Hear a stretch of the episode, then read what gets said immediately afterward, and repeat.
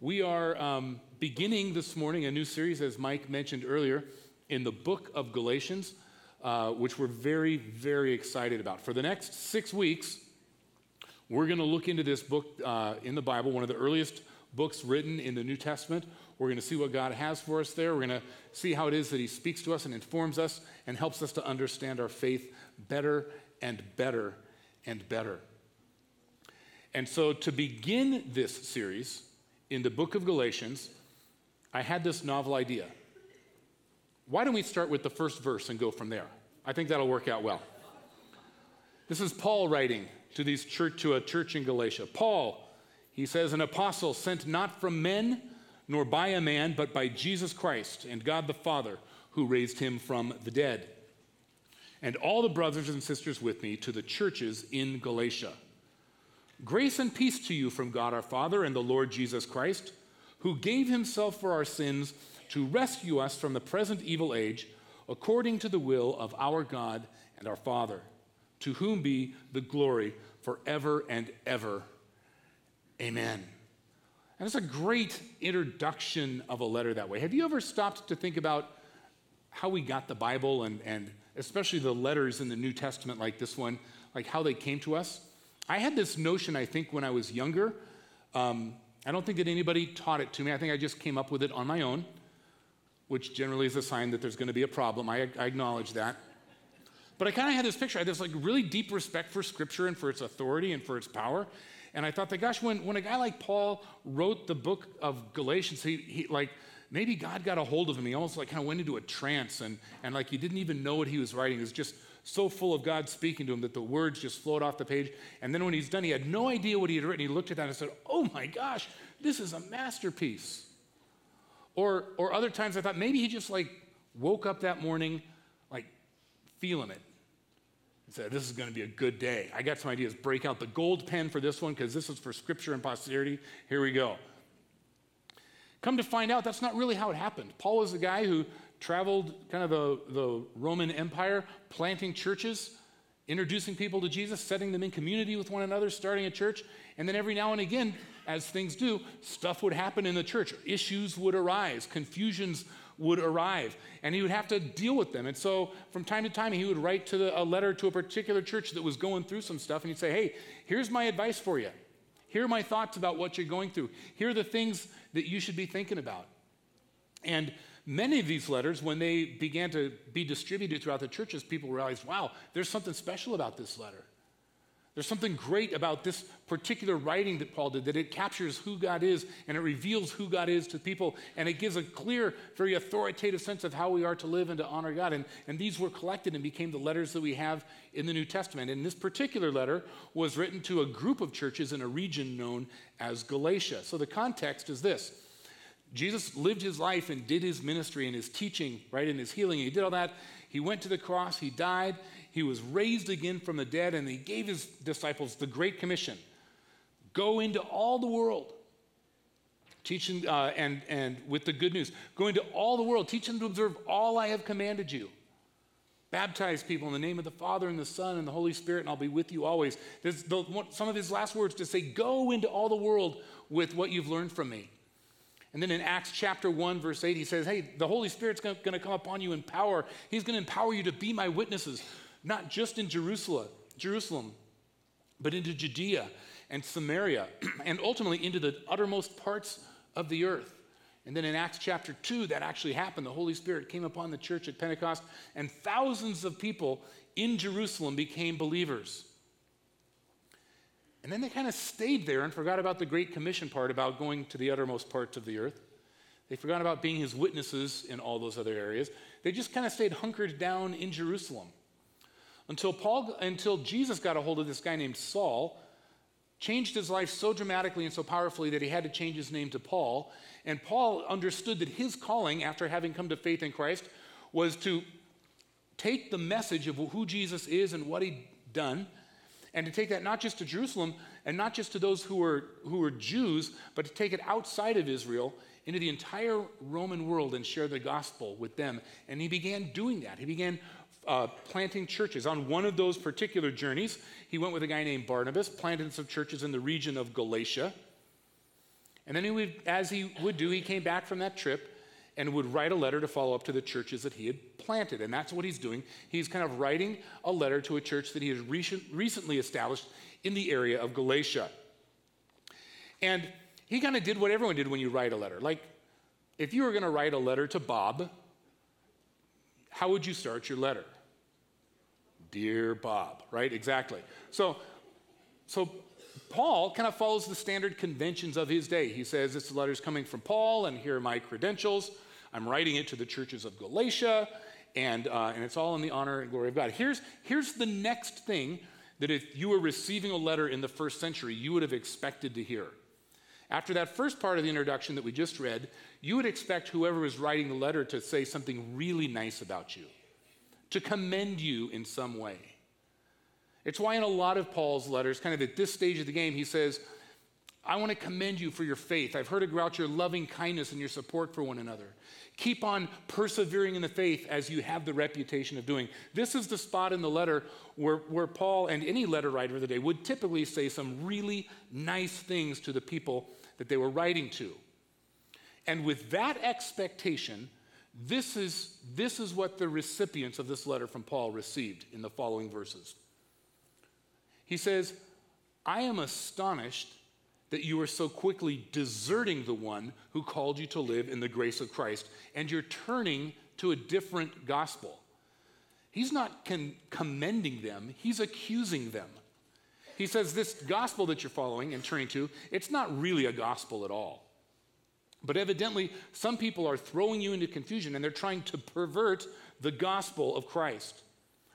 But even if we or an angel from heaven should preach a gospel other than the one we preach to you, let them be under God's curse. Paul decides to skip the pleasantries, to throw away the conventions, and just makes the accusation you all are abandoning the faith that you received from me just a little while ago. A little while ago, I was there and I was, I was giving you this gospel that I proclaim, and you received it. And now I barely got back from that trip and I find out that you've abandoned it, you've jettisoned it, you've set it aside. And the Galatians are left wondering where's the nice words? Where are the kind words? But Paul's dealing with something that's really important, and it raises the question actually, two of them. It raises the question well, what was Paul, Paul's gospel? What, what is the gospel that he presented to the Galatian churches?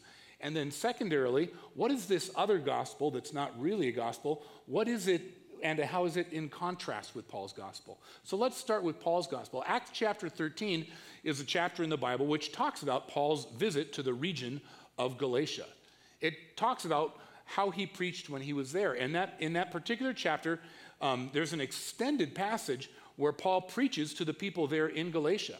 And he starts with the Old Testament. He starts with what God did in the Old Testament times. And it talks about God's faithfulness to some of the Old Testament heroes. It talks about his formation of the nation of Israel and the promise of a Messiah and all of those sorts of things.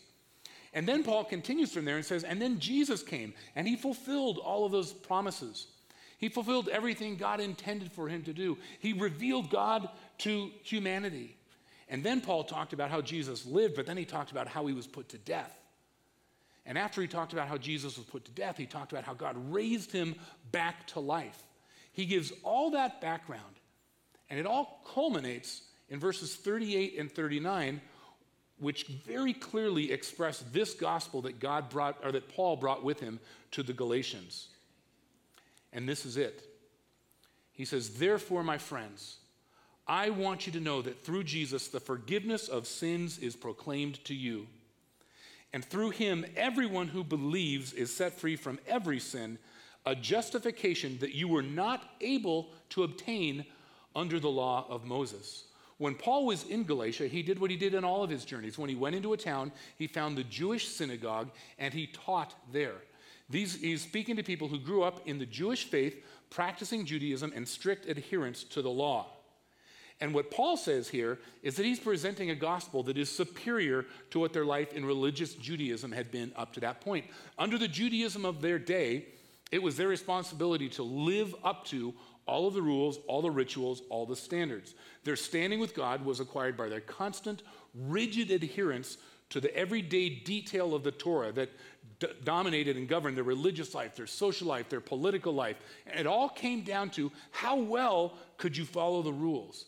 How well could you keep up with the system? And Paul says to these people who've been raised in that atmosphere that the gospel I bring is different. The message of Jesus is different than that. Because with Jesus, it's not your performance or your compliance or your family background that matters. It's your faith and it's your belief and it's your trust. Those are the things that matter. And it doesn't just get your sins forgiven. Under Old Testament Judaism, like there were all the rules and there were all the laws, and then if you violated them, there were, there were means to get back in right standing with God. There was the whole sacrificial system and ways that you could go about that. You could get your sins forgiven, but Paul's talking about something more than that, something that was unavailable to them under that system. He says, in, in Christ, you will be set free from sin. That the gospel that Paul preaches produces something within others, the ability to live in a way that pleases God and not just live a life of slavery to our own desires and habits and, and the experience of all the destruction that they bring. No, Paul says Jesus will set you free from all of that. And that all it requires of us is faith. All it requires is belief and trust. Faith and belief in who Jesus is and what he has done and it's as simple, it's straight ahead, it's no more complicated than that. That's the gospel that Paul brought to the people in the region of Galatia. That's the gospel that they responded to and received when Paul and Barnabas visited them. That's the gospel that Paul left them with. And then Paul and Barnabas left and they went back home to where they came from and they decided to write up write their follow up letter to those churches. But in the time it took for them to leave Galatia and come home, it appears that some people followed in behind Paul and Barnabas. That after Paul and Barnabas had gone, they came in with another message. And what they, and what they bring is what Paul refers to as a different gospel than the one that he had left with them. And from the tone of Paul's writing, and his strong words to the Galatians, it appears that many of the Galatians had taken to heart this new, this other, this different gospel. They'd re- they had released their grip on Paul's simple gospel of faith and belief and trust. They'd let go of that and they'd exchange it for this new gospel, this different gospel. And Paul is really upset by this. What is this different gospel? He had preached faith and belief and trust in Jesus Christ. What was it that came in behind that that he was so upset about? And you might expect it to be things that um, really confronted the claims of Christianity that maybe Jesus wasn't really God or he wasn't really the Messiah. Maybe you would have expected this new, different gospel to say that, um, well, Jesus lived and he died, but he didn't really raise from the dead. And those are ideas that people came up with over time, and those are ideas that Scripture deals with in other places. But, but those are kind of like frontal assault attacks on Christian faith. They essentially say that the basic claims of Christianity are untrue. What was happening in Galatia was not that. It was something much more treacherous, much more insidious, much more subtle. It's sneakier than that. And the roots of it we see in, in Acts chapter 15, following in the heels of the account of Paul's visit to Galatia. It says this that certain people came down from Judea to Antioch and were teaching the believers that unless you're circumcised according to the customs taught by Moses, then you cannot be saved. A couple verses down, then some of the believers who belonged to the party, the Pharisees, stood up and said, The Gentiles must be circumcised and required to keep the law of Moses. I mean, you can understand the confusion a little bit, right? Because Jesus was Jewish, he was raised in Judaism. And all of his disciples were raised in Judaism. And then along came Jesus within Judaism and says, here's, here's the gospel, here's the good news. And, and they believed him and they followed him. But like especially on like all the initial followers of Jesus seemed to be Jews. They all held that in common, so much so that for a long time the rest of the world thought, thought of Christianity just as a kind of a subset of Judaism, just kind of a, a particular small isolated sect of Judaism. And that, that's understandable as long as everything stayed in Jerusalem there. But then Paul comes along and he starts going outside of Jerusalem, outside of Israel, out into the Gentile world, out there, and all of a sudden, people are coming to faith who have no association with Judaism. They have a lifestyle that's not informed by the Old Testament law. They live within a structure of life that knows nothing of that, but they're coming to faith in Jesus Christ. And it raises these questions. Hey, all of us believers, we who have been here for a while, we're all used to following the Old Testament law. And now are these, there are these others coming to faith who aren't. What are we going to do with them? And how do those people accepting Christ out here, how do they fit in with us in here?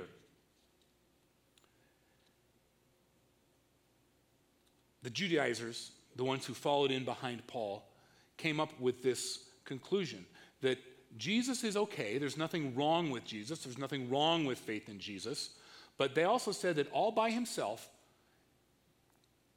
he's not enough. That you need to supplement your faith in Jesus with some rule following of your own. They said, look, it's fine that you believe in Jesus. It's fine that you place your faith in Jesus. It's fine that you follow Jesus and live according to what he said. But that by itself is not enough. You have to step out of just following him and step into religious Judaism and its observance in order to be saved. Can you imagine if we send a, if we send a team off to another country in the world, um, say Indonesia, and we send a team there out to go do some evangelism and share the gospel, and the people there started coming to faith a lot, and they said, We want to follow this Jesus you're telling about. We want to accept this gospel that you're sharing with us. Tell us what we need to do. And we said, Well, you need to believe in Jesus, and you need to become an American citizen. And I mean, it's fine, but if you just believe in Jesus, but you don't become a citizen, you're not really a Christian. Do you see the problem there? Do you see the, the difficulty? Do you see this inherent conflict when it's faith in Jesus plus something else? That's what Paul is speaking towards. Paul is having none of it. He realizes that if you add anything to the gospel, that if your faith is in any way a kind of Jesus plus anything kind of faith, then the anything you add becomes just as important as Jesus. And Paul wanted none of that. In fact, he said this As we have already said, so I now say again if anybody is preaching to you a gospel other than what you accepted, let him be under God's curse. Paul suggests that anyone who tries to impose a Jesus plus anything kind of faith can go to hell. And that's not me just like finding an excuse to swear in a public place. That's the intent of Paul's words. Let them be a curse. It's that serious. That a move away from Jesus only to Jesus plus anything is a move towards hell itself. Doing so undermines the power of Jesus' sacrifice on the cross.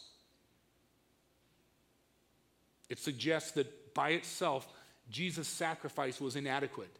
It didn't get the job done all by itself. That as good as, as good as Jesus' death and resurrection might have been, it's incomplete to really connect us to right relationship with God. And that's the danger of that kind of gospel. The gospel plus anything that the Judaizers were adding for new Gentile believers was a requirement to convert not just to Jesus, but also to Judaism as expressed in the keeping of the hundreds of the religious and social and civil laws and commandments. That's what meant is meant by the law. And so there's this Jesus, the gospel, and the law. And the Judaizers are saying you got to have both. In his commentary on the book of Galatians, uh, Martin Luther wrote this Either Christ must live and the law perish, or the law remains and Christ must perish. Christ and the law cannot dwell side by side in the conscience. It is either grace or law, and to muddle the two is to eliminate the gospel of Christ entirely. He understood that what Paul said as the gospel is very simple. We come bringing nothing but our faith and our belief and trust. And that's what aligns us with God.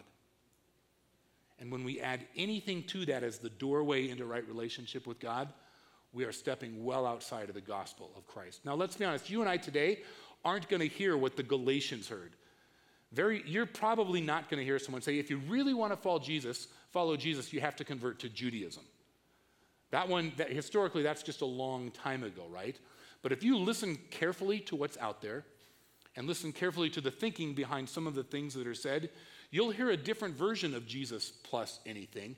And I think it would make Paul as mad today as he was back then. If you hear people say something like, like well, if you're a Christian, you will obviously vote blue or red, either way, right? Because clearly a Christian must do that. Or if someone says, you cannot be a Christian and go watch that movie or see this TV show or enjoy that kind of entertainment. Anyone who, if you've ever heard someone tell you, if you really, like, if you're not daily reading your Bible enough, and if you're not spending enough time in prayer, you're probably not really a Christian. These other things are not bad in, his, right, in and of themselves, but when you attach them to just following Jesus by faith as the way you enter into relationship with God, it's a disaster. Christians don't drink, they don't smoke, they don't uh, play cards, they don't gamble, they don't. Uh, there's a whole long list of things that people tend to associate with what Christians don't do. You don't become a Christian by following Jesus and not doing things. Become a Christian by placing your faith in Jesus Christ. Have you ever had the sense that the way that you keep God happy is by attending church regularly, doing daily devotions, being in a life group, going through rooted, serving at the church, serving in the community, giving money regularly, mastering your addictions, being a role model, uh, being a model employee, leading people to Jesus, making your marriage a priority, making your family a priority, making your church a priority, and making everything in the world a priority. And that if you do all that, God will be happy with you and you'll be a good Christian. I don't know if you'll be a good Christian. You'll be an exhausted Christian. You'll be worn out. That's for sure. And it is a burdensome thing to labor under the sense that unless I do all of that all the time perfectly well, I don't really know God. Paul says that's, that's, that's not just a deficient version of the gospel, it's an entirely other gospel, which is no good news at all. And the church had to deal with this when this happened. It had to be taken care of. And we can learn from the way that the church dealt with this. I first want to say this we need to learn that effective evangelism produces some chaos and some crisis. Like when Paul went out into the Roman world and people got converted, it created this chaotic crisis situation that all of a sudden there are people coming in to join us who are very different than us, lead very different lives than us, come from a completely different social, cultural, and political background than us, and it doesn't all fit together real easily. It created a crisis that they had to deal with. If we're good at the job of evangelism, if we're good at the job of sharing our faith, it should create a similar kind of crisis and a similar kind of chaos. Like, in my perfect world, our life groups don't just look like a whole bunch of like super developed, really mature Christians.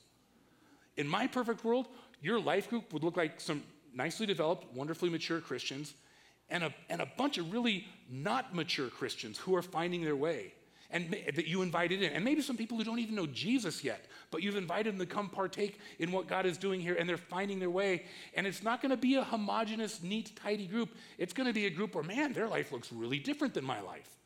They're coming from a background that might be really different from our background. But it's okay because that's what effective evangelism does. And at whatever point your life group or our church lobby or this meeting room or your circle of friends looks a little too homogenous, a little too much just like you, that's not just something to be comfortable about, it's something to be concerned about. Because it might mean that maybe there's not enough reaching out going on. Maybe there's not enough welcoming in that's taking place. Good evangelism produces the kind of chaos that they experienced there at the Galatian church. You know, back in the day when I was, um, and you'll say that was a long time ago, back when I was a younger minister, way back when, I, I was at a fairly homogenous church that wasn't bringing in lots of folks who were living a life that was a whole lot different. And I would get questions from time to time about, hey, I'm, uh, Pastor, I've been married for a while. It's not working out so well. Does the Bible allow me to get a divorce? And I'd have to give them the bad news. No, it doesn't. I give them the good news God can heal your marriage. I give them that too, but you know. Or, or they might say, um, I, you know, I, I was divorced in the past and, and now I'd like to get married again. Does the Bible allow, allow that? Those, that was kind of the, that was the extent of the kinds of questions around that I would get. Now it's totally different. My experience now is a little much more like, well, I got married right out of high school, and we had a child pretty quickly after that, but that didn't work out. Um, there were some legal issues, and we had to separate, and so that's over there. But a few years later, I got married again because I thought that was going to work. No legal issue time, this legal issues that time, but it also didn't work out, and no kids on that one. But now I'm in this relationship, and Pastor, I just want you to know I was not going to make the same mistake I've made twice before. So I'm living with my girlfriend now instead because I don't want to make the marriage mistake. But don't, but it's not bad. It's a good thing because like her brother um, allowed me to join him in his business. So we've got a cannabis shop over here. And I've been coming to your church and I love it. So how am I going to grow spiritually? I'm just skimming through the Bible going, where is that verse? Where is that verse? Where is that verse? And you know, in some places, people would be scandalized by the fact that there are things like that and situations like that, and, and they're, they're here and they're in front of us, and how can that be happening in a church? And I just want to say, man, I, I am so grateful that there are circumstances like that in our church. I'm so grateful that people whose lifestyles don't look particularly churchy are being reached out to, are encountering God's love, are being a- attracted to what God is doing in people's lives, and are asking questions right where they are about, wow, how, how do I move forward in this? That's a wonderful thing. That's not something to be scandalized by, it's something to celebrate together. Effective evangelism produces chaos and it produces crisis. Here's a second thing we need to learn that chaos and crisis, when it arrives, needs to be handled, handled biblically. The church in Jerusalem, when this issue arose, did a great thing. They convened a council of their leaders and went to look into this issue. And after some conversations and some testimony and some prayer, this is how the, the book of Acts records the conclusion of that council. It is my judgment, therefore, that we should not make it difficult for Gentiles who are turning to God. Instead, we should write to them, telling them to abstain from food polluted by idols, from sexual, sexual immorality, from the meat of strangled animals, and from blood. For the law of Moses has been preached in every city from the earliest times, and it's read in the synagogues every Sabbath. There was chaos. There were people coming to Christ who had no idea how the Old Testament taught them to live. But they were becoming part of the body of Christ together, and we were expected to live together. So, what are we going to do? And they took, you know, the Judaizers are saying, well, here's how you do it. You don't let them in unless they become Jews and follow all of the laws. And they winnow it all the way down to just four things. And, and you got to ask, right? Why those four? Like, what's the deal with those four? I'll tell you exactly what the deal for those four is. In Leviticus 17 and 18, a part of the Old Testament law, it's a passage that says, hey, when you, as an Israelite, have a non Israelite living in your home, either long term or temporarily, maybe someone who's sojourning and coming through, they're not going to know all the rules that you live with. They're not going to be familiar with your way of life. So when there is a, a non Israelite living in your home, here are the four things that you're going to need to require them to live by as they live with you in your home. And if they won't do these things, then they're really not supposed to be there. It's the same four things that the council came up with, and they're presented in exactly the same order. What did the council do when they had this chaos and crisis that was, that was the result of good evangelism? They went to the scripture and said, How does scripture direct us to respond? They didn't come up with new rules, they didn't choose to eliminate other rules. They went right there and said, hey, Scripture tells us what we ought to require of Gentiles who are coming to be a part of our fellowship together. Let's stick with what Scripture says. Let's not go with what seems like a good idea to me. Let's not go with what seems most expedient. Let's look into the Scriptures, and when the crisis and the chaos strikes, let's dig deep into Scripture because it is what will control, which will direct us and lead us towards God's truth and that's incumbent upon us as well. The Jerusalem Council simply enacted what the Old Testament already said. The third thing that I think that we need to learn from the, from the way the church handled this is this that change does not produce belonging, belonging produces change. the Judaizers came in behind Paul and said, Hey, if they're willing to change, then they can belong, and we'll accept them on that basis. And Paul said, and the Jerusalem council agreed, No, no, no. They have faith in Jesus Christ, if people place their faith in Christ, if they just have simple trust in Him, then by definition, they belong. And it is the belonging, the living life together, the being at the synagogue every week, week when the Word of God is taught, the belonging over time will produce the change that we find so important, right? It's hard. I grew up in a very Christian and churchy kind of home. I was raised that like the behavior and living right and following the rules was really important. It's terrifying to me to go, just believe in Jesus. And if you believe in Jesus and walk with other Christians, eventually the behaviors will take care of themselves. You know what that reveals in me? A hypocrisy that's painful to look at. It reveals that just somehow in my heart of hearts, maybe I align more with the Judaizers than I do with the gospel that Paul presented. It's a part of me that I have to, I have to choose to put to death. That I have to choose that when somebody who maybe has a background or a lifestyle or something that's different than mine comes to faith in Jesus Christ and believes and begins the process of following him, that I've got to trust not me or my rules or my systems or my church or anything else, to trust none of those things, but just entrust that person to Jesus Christ to go as that person walks along with Jesus and lives life in the community of other believers, that the Spirit of God growing within them will produce some of these changes. I've actually got to learn to trust Jesus more than I trust the rules. And if you grew up following rules, you know what I mean when I say it's hard to let go of. But until we let go of that, we're following a different gospel. We've rejected, along with the Galatians, the gospel that Paul presented, and we've picked up one of our own.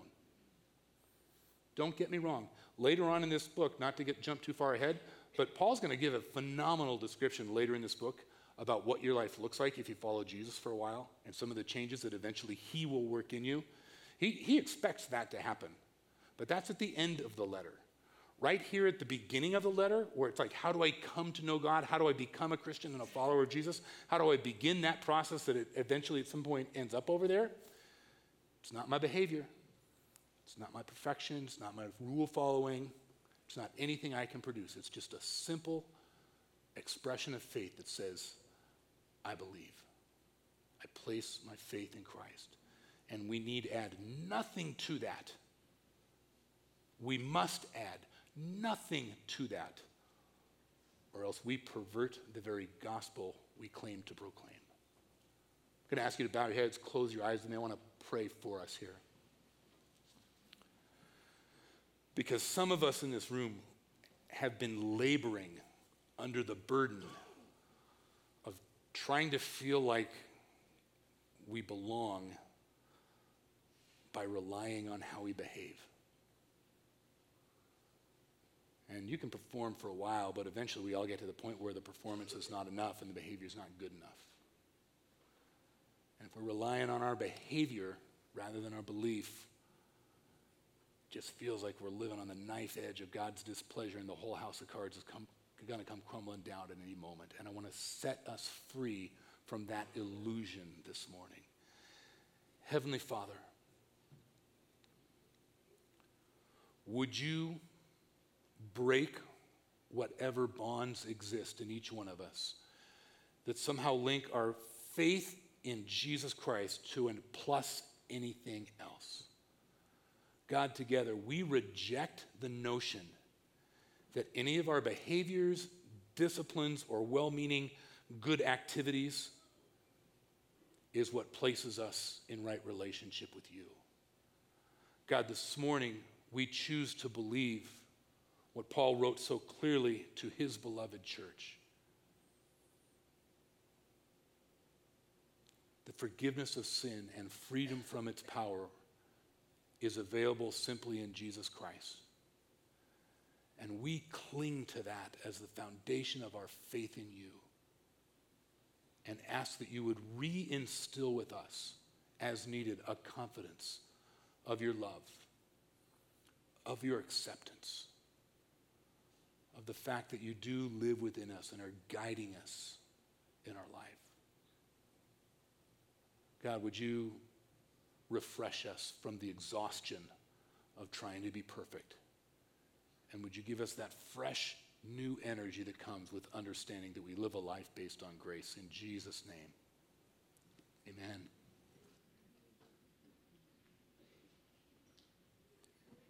Thank you, Scott. Great word. Well, uh, let's stand up together.